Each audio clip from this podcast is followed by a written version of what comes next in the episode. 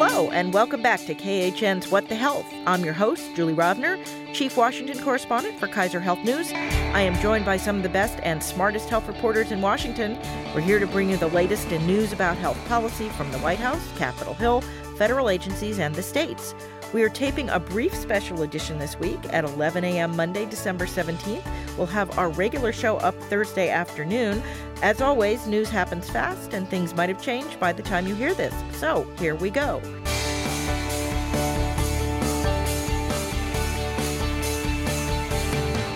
Today we are joined by Joanne Kenen of Politico. Hi, everybody. Stephanie Armour, the Wall Street Journal. Good morning. And Paige Winfield Cunningham of the Washington Post. Happy holidays. Welcome back from maternity leave. Thank you. So, ladies, as you might expect, we are gathered here to talk about Friday night's ruling out of Texas that the Affordable Care Act, now lacking a tax penalty to enforce its individual mandate, is suddenly unconstitutional in its entirety. This is where I get to be smug, of course, and point out that the decision was not a surprise to us or to our regular listeners, since we've been talking about this case since last March. And again, when it was argued in September. We noted that the judge seemed pretty sympathetic to the Republican attorneys general's arguments. Still, I admit to being at least a little bit taken aback that Judge O'Connor ruled the entire law unconstitutional, not just the pre existing condition parts. Um, Stephanie, why don't you summarize briefly what it is the judge said? Well, the judge basically said that without the penalty for having insurance, which Republicans repealed in 2000, uh, last year. Um, like a year ago. yeah, week. yeah. I'm suddenly blanking when it actually happened. But he said that without that penalty, the entirety of the Affordable Care Act is unconstitutional. And he, what this is, is it's, it's, it's like a declaration, but basically leaves it up to the states. Do they want to enforce it? Do they not want to enforce it? Um, goes into effect January first, um, and it was written uh, really in such. You're talking about the mandate, not the not the uh, legal ruling. The the it being unconstitutional, uh, starting January first, states could decide not to enforce the law. They could they could take that approach. Some Republican states could. I don't think they will, but they could. Um, and he wrote it in such a way that it is um, it's not an injunction, so the California Attorney General's office, which is leading the Democratic states, can't appeal. Uh, just can't directly appeal. They're going to have to be some procedural steps. They spent the weekend in basically round the clock looking at what they can do procedurally. Um, and that could potentially delay uh, things, leaving that window open in January for states to do some stuff. Um, but of course, it's thrown, it's been sent shockwaves through through Washington, through the industry. Even though this was largely expected, it's got um, you know Republicans who want to see repeal on the board on board back bringing that up. It's got Democrats who are trying to see what they could do um, legislatively, which really isn't much, frankly. Um, this will be played out in the courts. Well, they but... were. I mean, we've been talking for, for weeks about how once Democrats take the House back, they want to they wanted to enter the case. They want to vote to to enter the case. Right. And Joanne, will you explain why the the Trump administration is not defending this case since that's who the Republican attorneys general sued? Well, I would like to start by pointing out that regular listeners to this podcast may have noticed that we have not used our, you know, sort of key word, our favorite podcast word. But today, it's time to say this is peak crazy pants. the this was a this the law has been upheld by the Supreme Court twice, and plus some bits and pieces.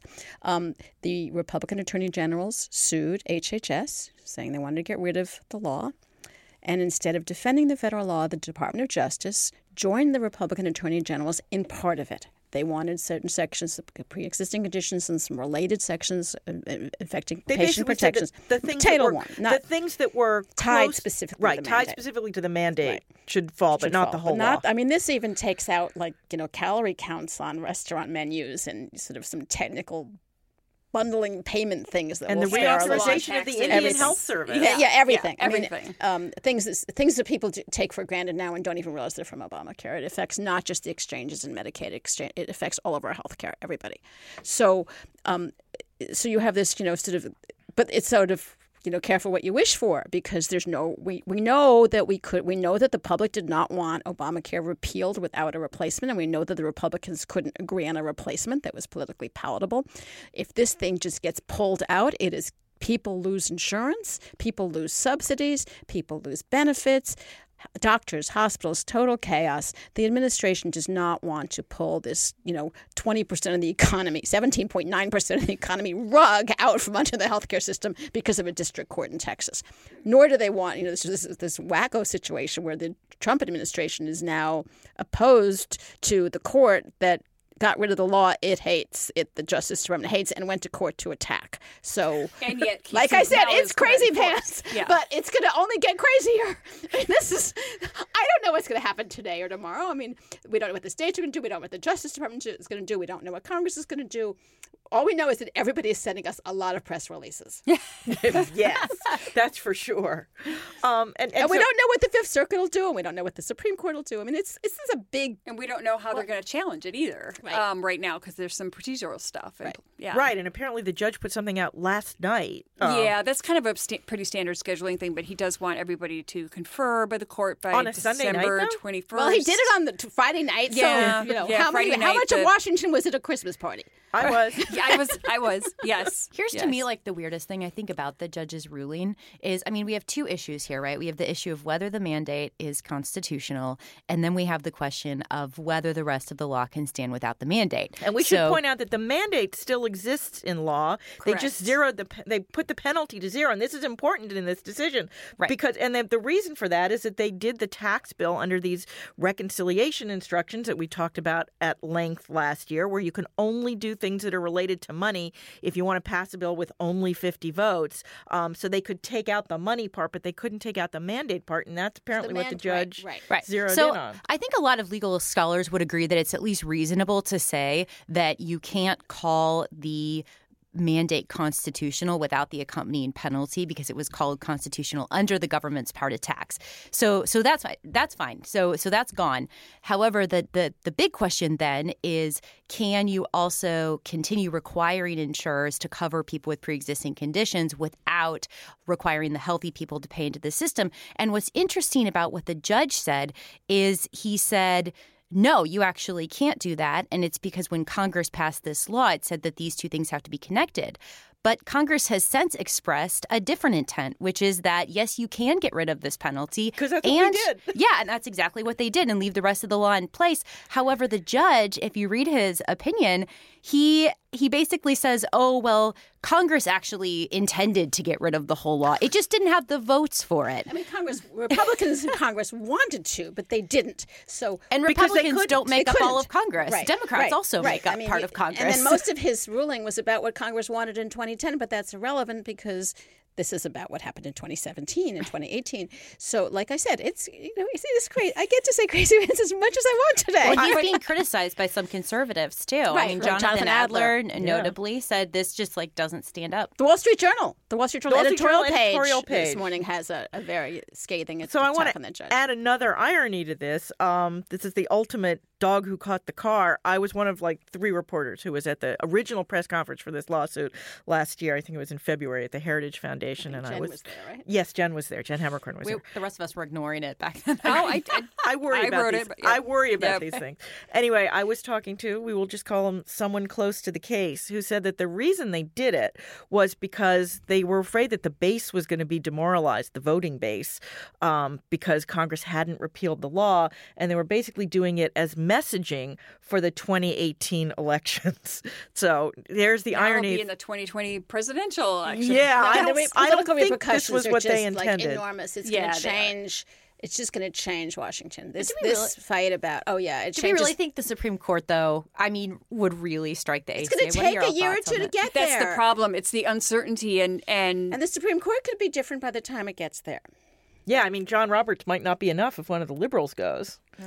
Right. I mean, it could. It's.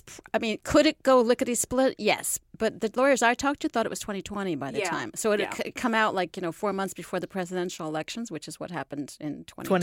2012. Um, you know, we, but it could go fast. I mean, it could go faster, So or it could not reach if the s- if the Fifth Circuit, if the if the Fifth Circuit disagrees um, with the lower court and stops it, then it probably wouldn't get to the Supreme Court. They're not going to want to take that. But you know, people who are saying that this is too radical, even for the Fifth Circuit, I don't think we know that Right, because people right. who are saying it's too radical for the Fifth Circuit were the same people who said they're not going to. The lower court isn't going to do something this extreme. we all thought there'd be a partial repeal. We were not expecting every single semicolon of this Oh, law. I don't know about that. I kind of thought. I mean, yeah, my, but it, yeah, I pre-wrote yeah. this story in October, and that's what I wrote. The same, wrote it, but a lot, but a lot of the lawyers did not, and, and they're the ones now making prognostications But the six. We just don't know. We don't know. Yeah, the Fifth Circuit is a very conservative. It's got conservative five place. Trump That's what I was gonna appointees. say. Five Uh, yeah. brand new Trump appointees. It's a and very remember back to conservative place. 2015 how nobody thought the the King case on the subsidies going to the marketplace. And none of us, none of us, all the millions of pre-written versions we had back in 2012, we all had dozens and dozens of scenarios. Not one of us had that optional Medicaid thing. You know, that came out of nowhere. So we don't, we don't, we certainly don't know today. Maybe we'll have more clarity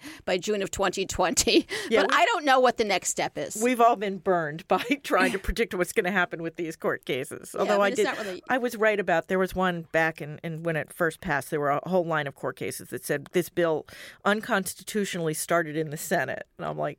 Oh, it yeah, we knew didn't, that one and that's right. how they do it. They take a, a unrelated House bill, they strip out everything in it, and they put their bill in it. And they've been doing it for 50 years. But you know, when I was out in California a few uh, in October, uh, you know, I met with a number of reporters. We met with um, um, the, the Attorney General there, Xavier Becerra, who's one of the, the probably the lead lead state lawyer fighting this. and we had him and- on podcast. Right, and he, um, you know, he pointed out, you know, if Congress just sort of made the mandate one penalty one cent or one dollar, that would be, you know, make it moot. However, I don't think the Senate is going to make a one cent penalty. Would- Yeah, I, Democrats could also push something that just says that it's not severable. Yes. Uh, and that would make the entire lawsuit mute. Moot. Moot. Yes. Yes. Yes. So I, but again, I think this is really a a difficult kind of quote unquote hot potato for Congress now. Once again, it's full employment for healthcare lawyers and full employment for healthcare journalists. and just and busy weekends. Bef- yeah, very. And one just before we go, one more thing we should we should I think explain again. Joanne, you did a pretty good job of this. What this would mean? Everybody assumes because the congressional talking It's points way are, bigger than Right. It's way Yeah, bigger it's than. huge. I mean, we're we're ta- the biggest immediate focus. If this law were to be pulled, the most immediate focus, the most visible focus, would be the roughly 10 million people. We don't know exactly how many this year, but 10 million ish in the exchanges, and the people who are uh, covered under Medicaid expansion. Which I think is 12 million newly eligible. So, so I looked up. That was at 2017. So, so you're talking like more than 20 million people who would have kaboom, no more insurance, like the minute this stops and not a, no way of getting great insurance. But in addition, there are all sorts of other things in the ACA that people have sort of forgotten about. If you having, if you're getting well baby care, if you're getting preventive care and they're free, that's because of the ACA. If you don't have a lifetime cap or or an annual cap on your insurance, that's because of the ACA. Employer health insurance. Employer health, yeah, things that the, the man, the employer mandate. There's there's the it's a- limits on premium increases. Mm-hmm. Right. There's just there's the the ten percent. There's just there's just hundreds and hundreds and hundreds of things in that so bill. intertwined in our Right. in Ways our in which our doctors now. are getting paid, ways in which our hospitals are getting paid, which are not visible to a a, a patient necessarily, but the entire and the drug Right. the drug Well, pricing. when you Even compare, Politico like, had a good story on that. when you compare now to like the case back in 2012, it would have been like a big deal if the court had struck it down then, but not nearly what it is now with all of the provisions rolled out and all of these people with changes coverage. That like a, a normal patient doesn't see that, but hospitals and doctors and, and nursing homes and every every part of the healthcare system has been changed by provisions in this law, and they've invested heavily in in these things, and it's you know. How do you undo all that, or how do you? I mean, it's it's CMMI, the Innovation Center, all these things that are happening in healthcare, which in turn are then linked um, to that separate law, which is not part of the ACA, but the, the MACRA law, the, the the, the Medicare doctor payment law. There's there's an interrelationship between a lot of the experimentation and payment uh, innovation going on, and, and then how that'll play out with this new law that shapes how doctors will be paid under Medicare. That's not part of the ACA, but they're codependent. And right so now, the we could be here for like a month talking about all Well, the things in the ACA. I think an important thing to remember is that HHS has said at this point that they will enforce the law Trump, uh, President Donald Trump was tweeting this morning about, you know, kind of if the Supreme Court strikes us down, it's a great chance to work together. I think that remains a wild card. Like, what will, will the administration do in terms of enforcement and implementation? Yes, and we do not think nobody around this table and no one listening to us thinks that President Trump is consistent, right? That's not a biased statement. He is not. So he tweeted on Friday, "We're leaving this intact." Who knows what he's going to tweet? You know, tomorrow, then when we wake up at five o'clock in the well, morning. From everything I can tell, there's a spirited debate going on within the administration about how to address this. Right. Yes. And and where's their secret plan? Yeah. Yeah, which they told they told reporters what was it a couple of weeks ago that they had they had a contingency plan for this uh, this lawsuit decision, but we they won't show it to us, and they haven't yet. So, well, clearly we It's will have one percent. It's the one penny mandate. we will have that may be it. We will have much of this to chew over in the weeks to come. Chew, chew, chew, chew. Yeah, Crazy pants. Crazy pants. I had to think end it with crazy pants. It's pants. more than just pants. It's crazy. All your clothes, right? Joanne, I thought you were going to bring up uh, broccoli, re- re- requiring No, people I'm to saving that. Okay. I, just, well, I like broccoli. It's like I just I think like okra too. is a much better analogy. All right. Well, that is our special edition. We could go on, but we won't. Thank you for listening. We will be back Thursday with our year end episode. If you enjoyed the podcast, you could subscribe wherever you get your podcasts. We'd also appreciate it if you left us a review on iTunes. That helps other people find us too. Also, as usual, you can email us your questions or comments. We're at what the health, all one word, at kff.org, or you can tweet me. I'm at Jay Rovner. I'm at Joanne Kenen. At Steph Armour One. At PW underscore Cunningham. We'll be back in your feed shortly. In the meantime, be healthy.